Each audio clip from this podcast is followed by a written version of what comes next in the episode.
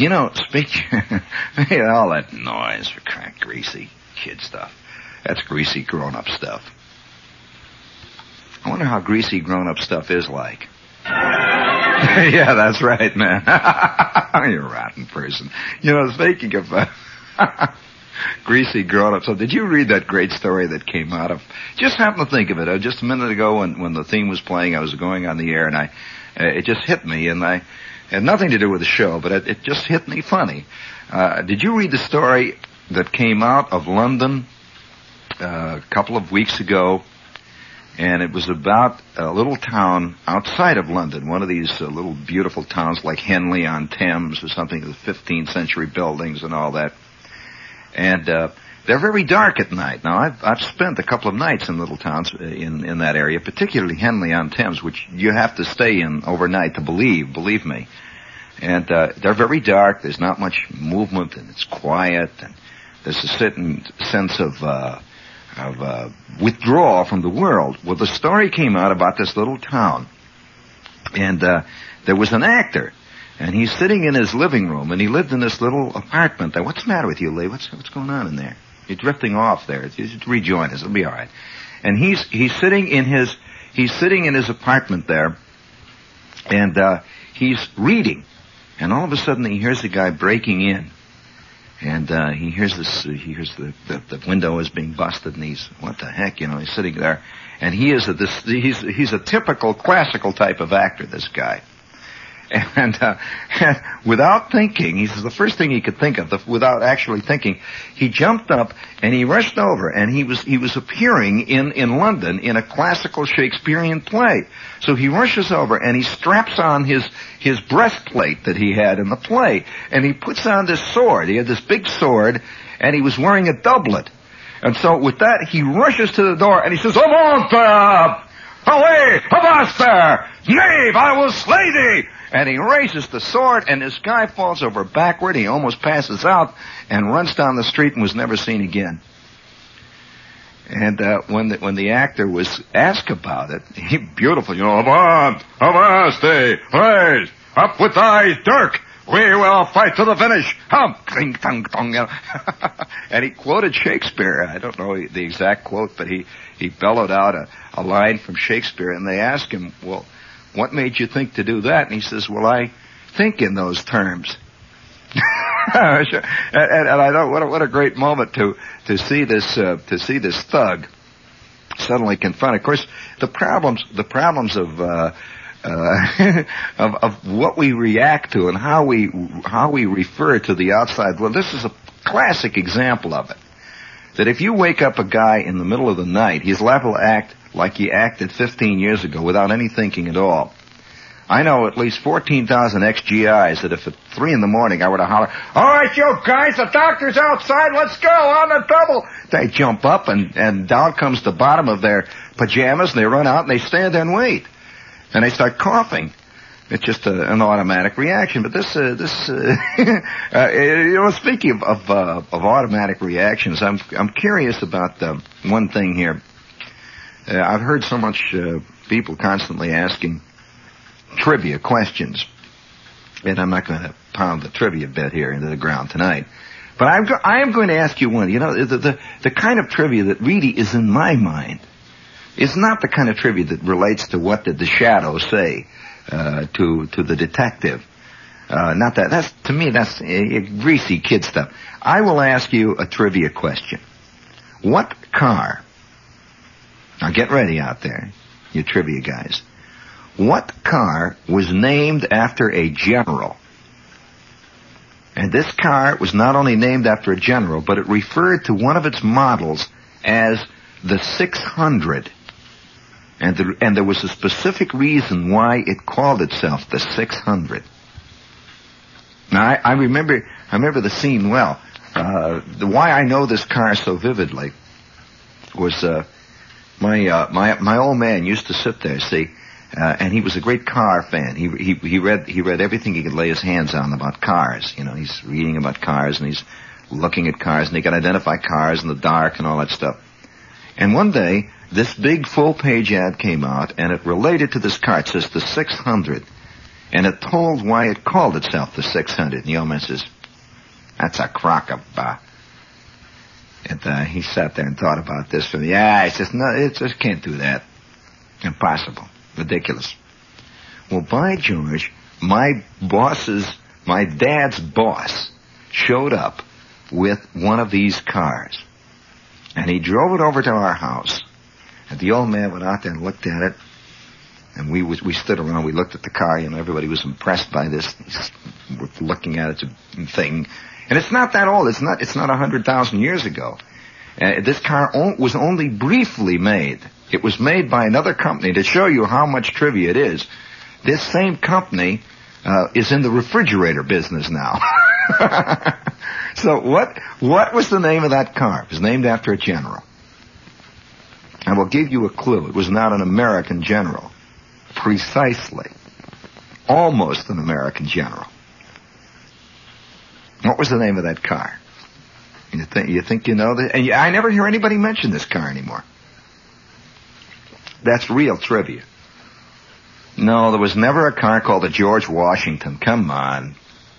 Somebody called in and said, the Pershing? No, no, come on, stop it. Now, this, uh, obviously there's a wild, uh, this is, now why did I think of that? Well, now, now, now if you, while you're thinking about that out there, if you please, uh, would you, would you watch me there, Skip? Give me a little romantic cheap guitar music, please. And I will chivy you with another piece of trivia. Really cheap. Just uh, lay it on any cut, that's all. It doesn't make any difference. Cheap guitar music is cheap guitar music. Oh, that's great. Bring it up there. Come on. That's it. Come on. Oh, lay it in there.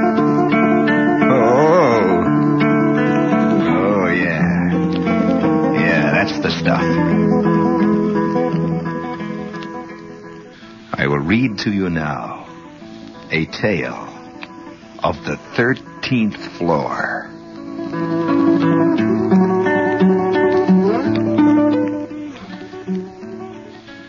The hands of the clock were reaching high. In an old midtown hotel, I name no name, but its sordid fame is table talk in hell. yes, I name no name, but hell's own flame illumines the lobby, garish. A gilded snare just off Times Square for the maidens of the parish. The revolving door swept the grimy floor like a crinoline grotesque, and a lowly bum from an ancient slum crept furtively past the desk. His footsteps sift into the lift as a knife in the sheath is slipped, stealthy and swift into the lift as a vampire into a crypt. Old Maxie, the elevator boy, was reading an ode by Shelley, but he dropped the ode as it were a toad when the gun jammed into his belly. Then there came a whisper as soft as mud in the bed of an old canal. Take me up to the suite of Pinball Pete, the rat who betrayed my gal. The lift doth rise with groans and sighs like a duchess for the waltz. Then in middle shaft, like a, like a duchess daft, it changes its mind and halts. The bum bites his lip as the landlocked ship doth neither fall nor rise. But Maxie, the elevator boy, regards him with burning eyes.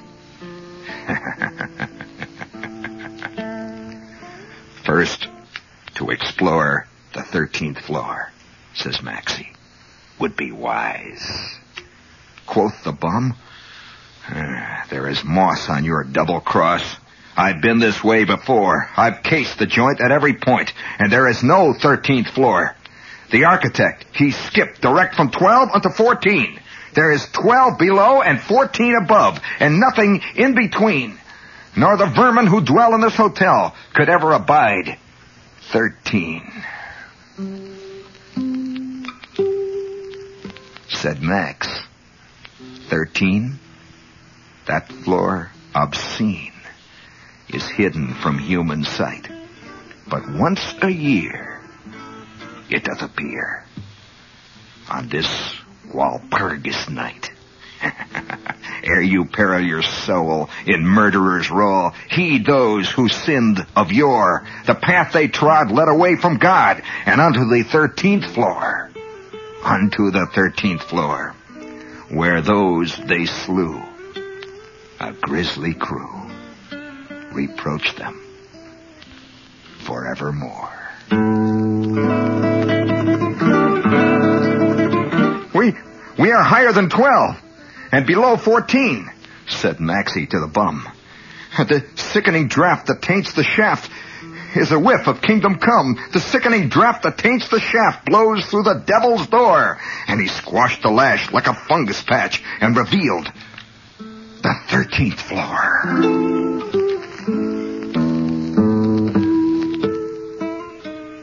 It was cheap cigars like lurid scars that glowed in the rancid gloom. The muck was aboil with fusel oil and the reek of stale perfume. And round and round there dragged and wound a loathsome conga chain, the square and the Hopi in slow lockstep, the slayer and the slain.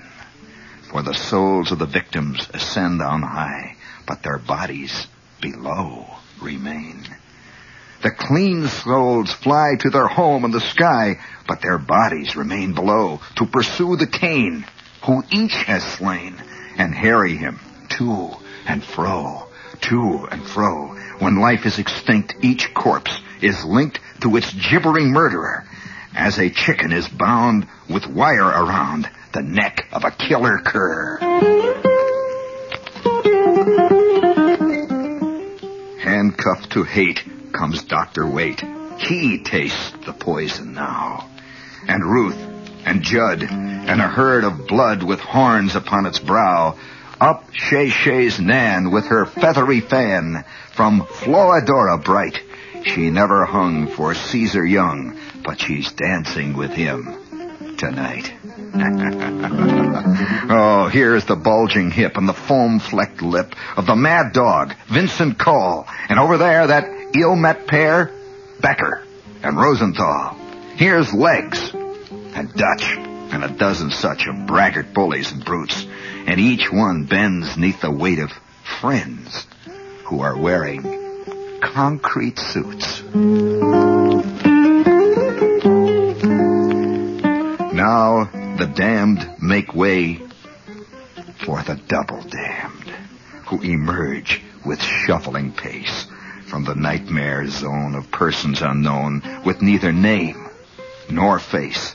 And poor Dot King to one doth cling joined in a ghastly jig, while Elwell doth jape at a goblin shape and tickle it with his wig. See Rothstein pass like breath on a glass? The original Black Sox kid. You remember him? He riffles the pack, riding piggyback on the killer whose name he hid, and smeared like brine on a slavering swine, Starr Faithfull, once so fair, drawn from the sea to her debauchee, with the salt sand in her hair. and still they come, and from the bum the icy sweat doth spray, his white lips scream as in a dream, For God's sakes, let's away! If ever I meet with Pinball Pete, I will not seek his gore. Lest the treadmill grim, I must trudge with him at the hideous thirteenth floor.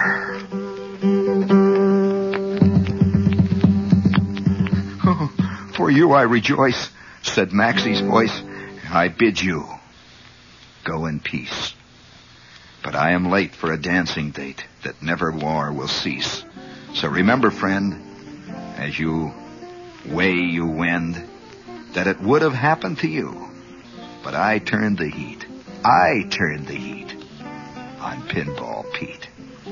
You see, I had a daughter too. The bum reached out and he tried to shout, but the door in his face was slammed. And silent as stone, he rode down, alone, from the floor of the double damned.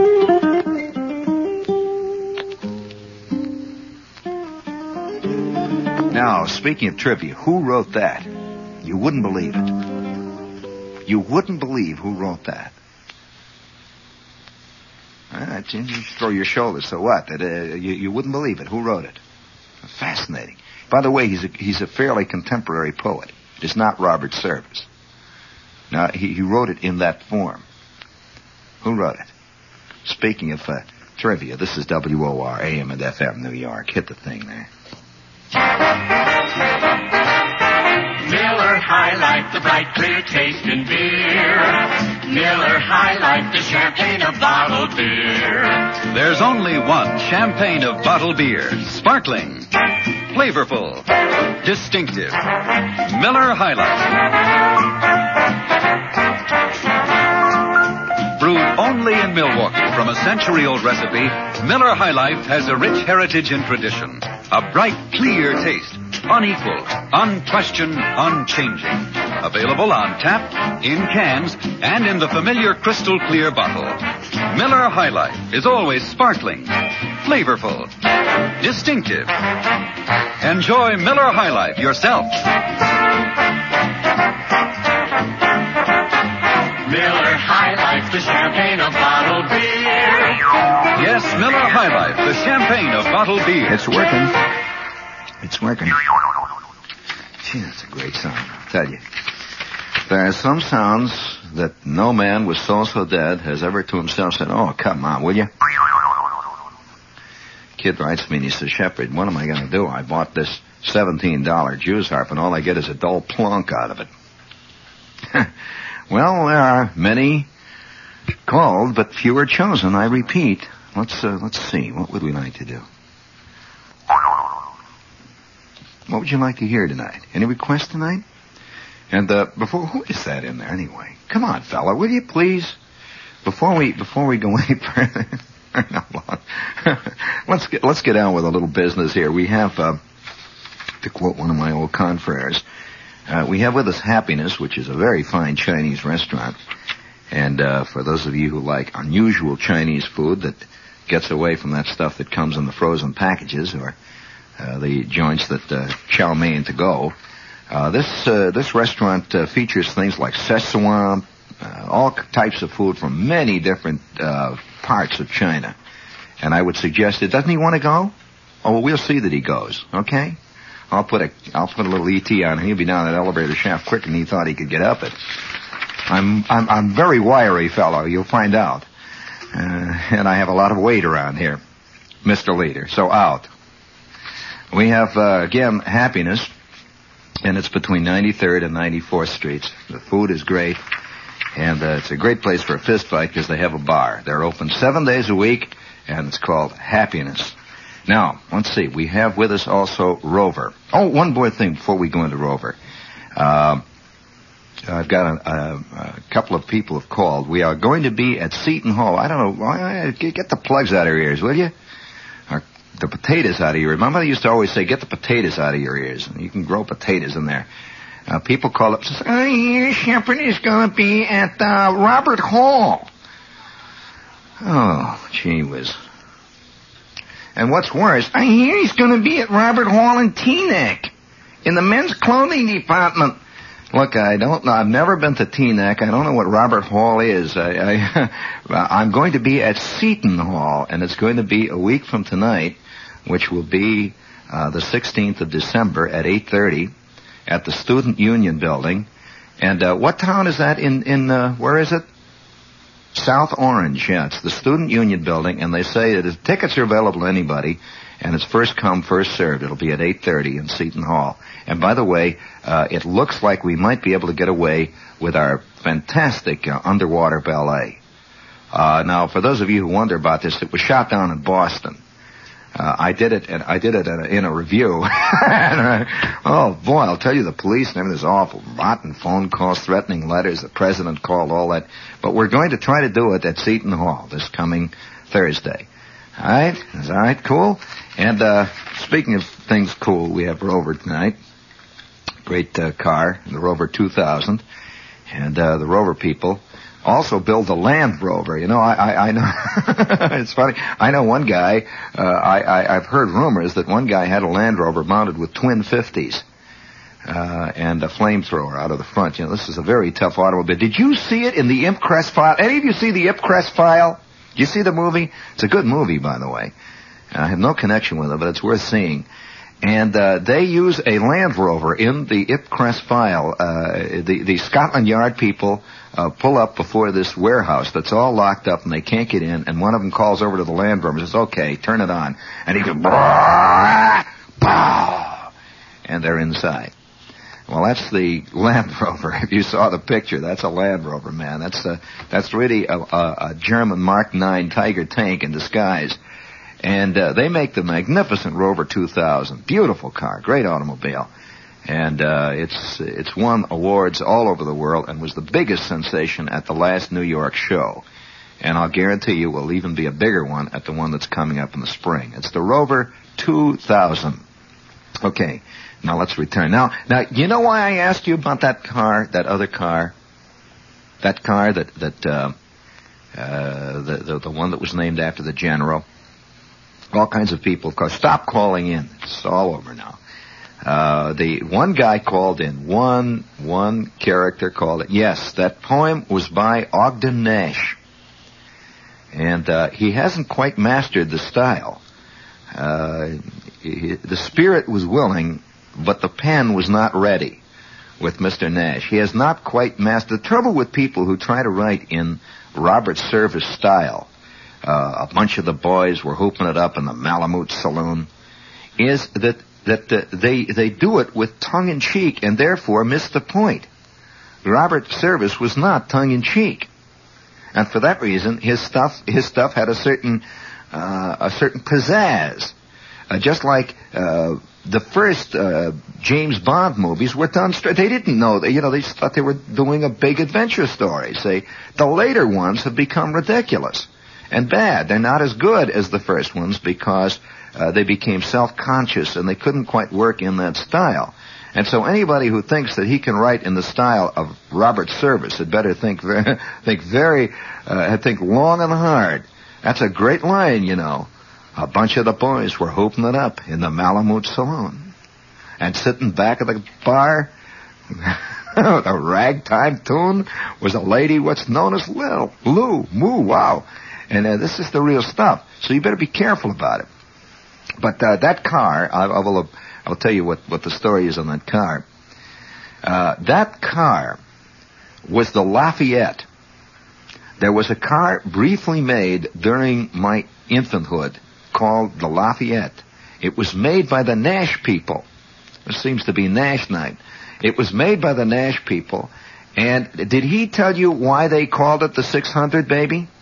He didn't. Well, that's real trivia. Now, why do I remember that? Why do I remember that?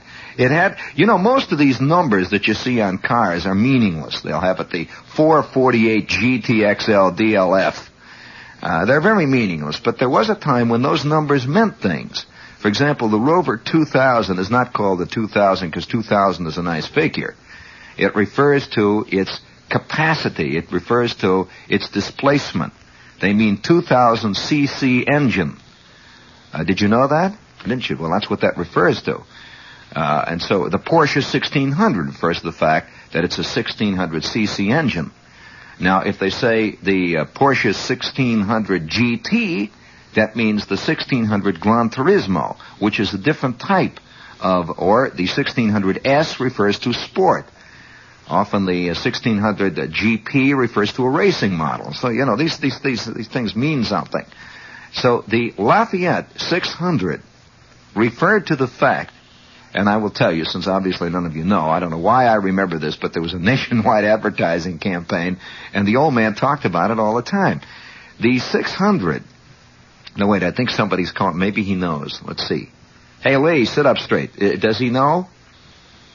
You, you don't know. He just wants to talk. Well, all right. The the uh, the the Lafayette 600 refers to the fact that they claimed that the car would go 600 miles on one tank of gas. Oh, he knew it. All right, very good. That's very good. So, so one other victim out there. Now, whether it did or not is beside the point. But I had a uh, one of the one of the most unbelievable traumatic experiences I ever had in my life had to do with a Lafayette six uh, Lafayette 600. Now, if you'll give me a little traumatic music up there, do you have, uh, please, do you have uh, 56,000 great moments in movie music in there? Right. Just let it ring. Don't worry about it for a while. We've got other things to do. Other fish to fry, baby. Uh, just, uh, just get it out there, and it's. I want uh, the informer. All right. This, this is traumatic music. Doesn't this describe trauma? Listen to that. You didn't set. No, it's got to be in the beginning. You got to get the beginning of it. It's got to have that big coming on there, big boy. Listen to this. This is trauma happening right now. That's it. Hit it there. Just, just bring it in. You don't have to cue it up, Skip. Just let it go. That's it. Oh boy. If that isn't the soul in torment. Yeah, I remember now. Well, you know, there's a period, now I don't know whether kids in New York go through this period because, or kids in big cities particularly, go through the period of great involvement in, with automobiles. Now, I don't mean they collect models or that kind of thing, but the automobile is a is a is a tremendous thing in the family. Uh, it represents flight. It represents usually the greatest investment the family has ever made. And it was really the biggest thing in our house all the time. My, my old man was always coming home with his eyes sparkling. He had seen the great Pontiac on the used car lot. And he was, you know, the, the, the heat was on him. Uh, he had seen a new Oldsmobile. He always used, of course. He never went into a new car place. He'd see a used Oldsmobile, and he'd come home and he'd have that glazed look. And my mother automatically got that sick quality. She would uh, immediately know that it was trouble again. And I can remember her always saying, just once, it'd be this bitter argument. We'd be sitting in the car, the kids huddling in the back. You know, when you hear mother arguments, and that we'd be sitting in the back. My kid brother is sitting there. We're going along and uh, there's been some talk. We don't listen to this. You see, we're not involved in the just general blag and blabbing back and forth with mother. And all of a sudden, my mother would say, "Look, just once, just once, just once. I I I don't know how it would feel. Just once, I would like to have us have one car paid for, just once." I'd like to see just one month when we did not have to pay a car payment. Why don't we just keep one once to see how it feels, to own it? And the old man would sit up there and say, well, you know, you don't understand. See, now if I get rid of this one, in a few weeks we're going to have to start putting dough in the transmission. You know, that old rationale of if you can get rid of this one, it's going to save him money. Well, it was that. Went on and on and on. And, and so the car became a very big deal in our house. Fantastic deal and it was all exciting. I would, uh, we had this game. We would we would make cars. At that time, the soapbox derby was getting really big, and there were two or three kids in our neighborhood who were sharks in the in the soapbox derby world. They would go to Akron. You remember those soapbox derbies? And they would win prizes and get helmets and all that jazz. And the car became more than a symbol. It was just it was just like uh, you know the central thing in the family. And so we could all identify him. Every kid could identify all the cars. He knew all about what type of engines this one had and what type that the, the Willys had an L head engine or an F head engine and one thing we could you know with a great, vast compendiums of knowledge. All right, you got the scene. Well, one summer, I'm about 13 years old, and I get a job.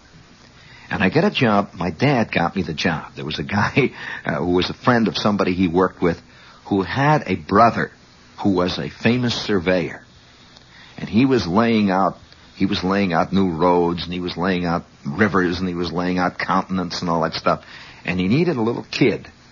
Uh, and the idea that the kid was uh, working for him was to carry tools and he was going to stretch the chain, he was going to work in the cutting weeds and all that jazz while they were working. You know, you've seen kids working with surveyors. Boy, was I excited. Well, the first day arrived for me to go to work and this man came to the house, and he was a surveyor. Tall, thin, bronzed. He looked like Gary Cooper. Really did. He looked like those guys in those Chesterfield ads, you know, men of action. They, they like a smoke that doesn't have any fad, no kid stuff. None of this stuff with the filters, you know.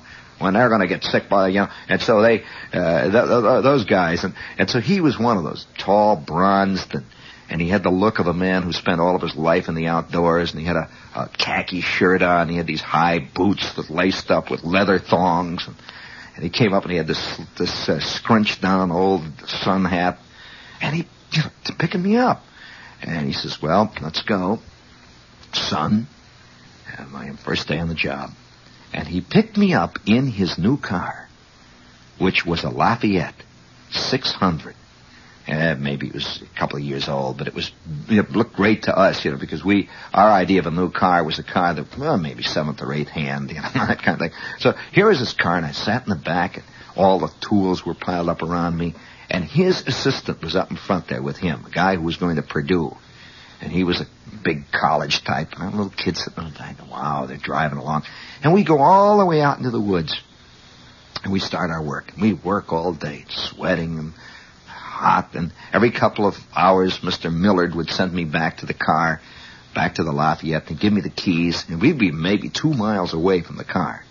And he'd send me back to the to the car to get he'd give me the keys and he'd say, Go on back and get the get the water, get the get the beer, whatever it is he had in there. Go go be sure to get me that little book, the little green one, the one that's marked number twenty two. Okay, get that book now. And uh while you're there, uh pick up the T square, the little one, say. So I'm running back and forth, and I, I love that feeling of the keys. I'd open the car, and I'd sit in it, and I'd go in the front seat, and I'd open up the, I'd open up the glove compartment and get out the book, and oh, you know, the whole thing of the car, and I'd close it very carefully and lock it and run back out. Well, this went on for about three or four weeks. And uh, Mr. Millard was always talking about his car. He he uh, he was uh, he was a car tinkerer. He messed with his car and he kept it clean and shiny and bright and it was pretty. It was a dark a dark rich cocoa colored. Uh, beautiful colored car, uh, sort of cocoa colored, and the and the seats inside he had a special kind of leather upholstery in it. It looked great. And so every day I would come back and I'd open the door and I'd get the beer. I'd sit once in a while on the wheel, behind the wheel, and go, rah, rah, rah, and shift the gears. And then I'd get real embarrassed. Now, stop it. You're not a kid. You know, you're, you're almost 14 now. And I'd close the door and I'd run back out. Well, one day, oh boy, I'll never forget this. I hate to even tell you about it. Cause, cause even though it, it, uh, it's a bad scene. Uh, one day, Mr. Millard sent me back to get some kind of a fluid they used some kind of fluid. He, he used it to clean his, his chain. You know what a chain is? A surveyor's chain, that's that long stainless steel tape, that big measuring tape that's maybe 100 feet, uh, 200 feet long, that big tape. And he used this fluid. And it came in a bottle. It had a big quart bottle of this stuff. And he used to clean it once in a while when the tape would be dragged through the mud and it would be dragged through crud and muck and stuff. It would get very hard to handle. And so our tape was all dirty, and so he sent me back to get the fluid. You got the picture? And I go running back. I'm all excited, and it's a great, nice, hot day, and and uh, oh, I'm feeling full of it, you know. Uh, what is it? That I, It's on the tip of my tongue. That expression. I'm full of uh, oh something. I remember something in vinegar. I can't remember. It's an old expression. And uh, I go tearing back through the through the woods and the car was sitting there in the clearing, shiny and bright, beautiful car. And I reach, I reach into the car to get this, this fluid, which was in the back seat on the floor. I reach down, I get it up, and it's a big jug of it. It's, the, it's a big gallon jug, you know, the kind that cider comes in with the handle on the side. And I take this big jug, see, and I pull it. It's white, clear white fluid like this. So I pick it up, and I'm, I'm getting out, and I walk around to the front of the car. Now, I don't know why I did this. It was just one of those things, those nutty things that you do. And all of a sudden I thought, oh, gee whiz, yeah, well, I think I'll get one of my sandwiches out, which was in the back seat of the car. So I put this jug on the top of the hood. I just sat it on the hood, see? And I go back into the car to get my sandwich. And I sit down in the car, just, you know, I'm with the with the bag. I had my lunch bag, and I'm scrubbing around. And I tear the bag open, and then I step out of the car. And as I do so, you know how the spring goes up, the car just momentarily goes eek eek. And with that, the jug went oonk. It just fell over on its side, and it stuck with. It pours all over the hood. I rush over to the front and I grab that jug. Holy smokes. Oh, gee whiz. And here's that white fluid. It looks like water. It's all over the hood of the car. You got the scene. It's all over the hood and it's dripped down on the fenders and it's now dripping down into the grass. And holy smokes, what am I going to do? Oh, gee whiz. And I, I rush into the car and I go through the glove compartment. And here's a rag. We had a big rag. See, I grab the rag and I saw, ooh, it's coming off. The paint is coming off. On the rag. Oh, oh, a paint, is a big glob of brown paint on the rag. Holy smokes. Oh, gee whiz, wow. And, and, oh, I don't know what to do. So I, I look at, and it's beginning to dry. You know, it looks like it's drying. See, I know what I'll do. I'll just leave it dry. I won't touch it. Hmm. Well, sure enough, it be, it's drying off, and it's looking better, and it's drying. Oh, am I scared? Oh boy, why didn't I leave the top of the jug? Oh, what the heck's the matter with me? And I screw the top on, and then I say, well, all right, I'll play it cool. it's like it's just, and I stood back about ten feet, and it looked exactly like it had looked before. There was that nice cocoa brown car, shining and sparkling. The sun is beating down. And I have the jug in my hand. It weighed about 40 pounds. I don't know what the stuff was. It had a, a sharp, you know, that kind of smell between carbon tet. Uh, it smelled like carbon tet. It smelled like gasoline, kerosene, benzol, cleaning fluid. I don't know what it was. It was a big jug. He just called it the cleaner. Go get the cleaner. He always never called it anything else than the cleaner. And so now I've got this jug in my hand and the birds are singing. And the car looks like it always looked. And so I go trotting back to the woods with my salami sandwich. Well, I'm about three quarters of the way back, and after all, I'm just a kid. You know, already I've forgotten it. See, I'm going back. And so the day picks up. I eat my salami sandwich. Mr. Miller drinks his beer. And uh, the guy Buddy, who worked, uh, he was the big college guy. He walked around and told dirty jokes. And and uh, we surveyed the river, and we got bitten by mosquitoes, and we got poison oak, and the sun beat down, and we talked about the White Sox, and the great feeling of work, and just going on and on and on like that. And finally, it is now 5.30, and we go back through the woods carrying our transit, and we've got our chain and all the pins and the books, and I'm carrying a whole bunch of stuff, and the jug and everything. I don't think anything about it. Ah, cha, cha, cha, cha, the day is over, and another 65 cents over, and da, da, da, da. And now I'm sitting in the back seat of the Lafayette, just like this, you know, I'm sitting back there, and, and I'm eating the apple, which I have saved from my lunch, and up in front, Buddy is drinking another can of beer, and Mr. Millard puts the key into the switch, and he goes,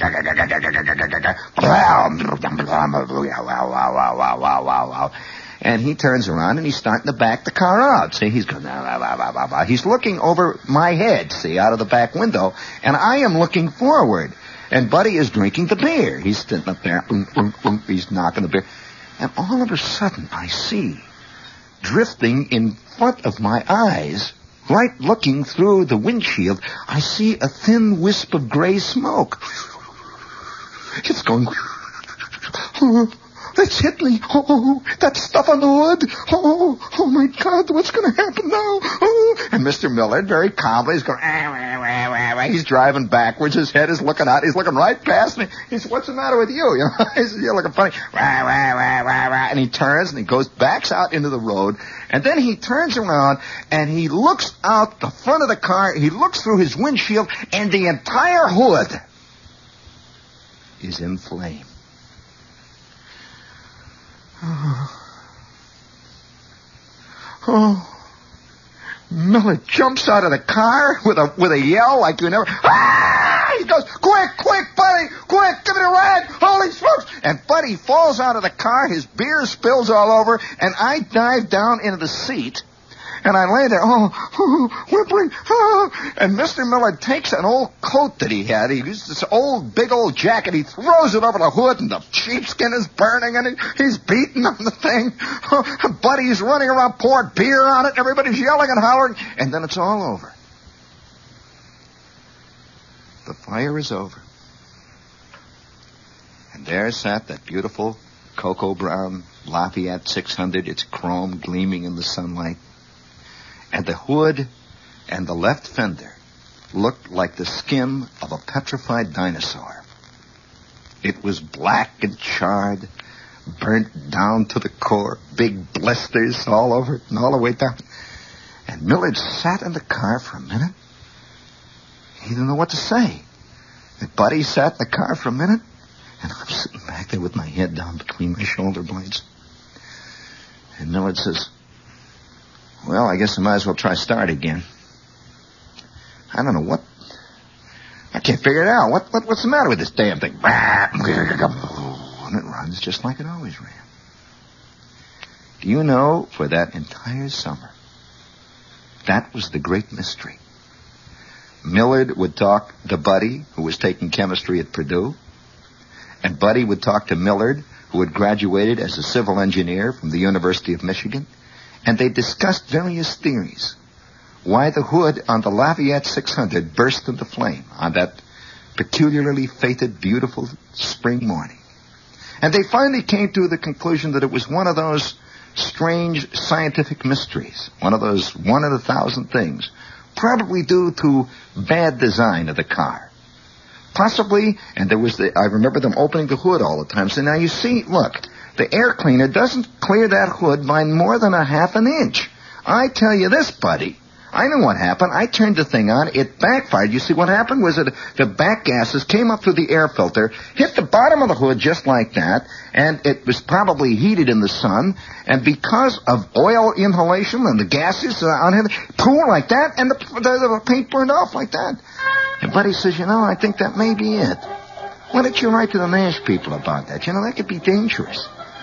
And all the while I sat in the back seat and ate my apple my eyes kind of watery from fear whenever they would get on that subject. And I would sit back there. And once in a while, Mr. Millard would ask me to go back and get the cleaning stuff. He says, go get the cleaner. We got to clean the chain. And I would take the cleaner out of the car and I would hold it 15 feet away from the hood with the cork on it and my hand over the top. And I would wander back through the swamps. Oh, there's many a mystery out there in that great world. Many, and by the way, there is many an untrapped criminal.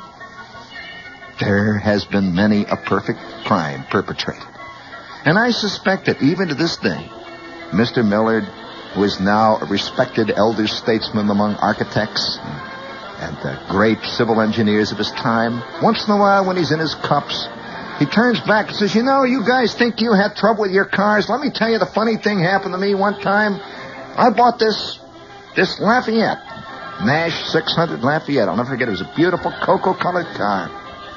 And I had it, a, you know, year or so, beautiful, kept it clean and sharp. And one day, out of the blue, all of a sudden it did something I've never seen another car do. Now, you're not going to believe this.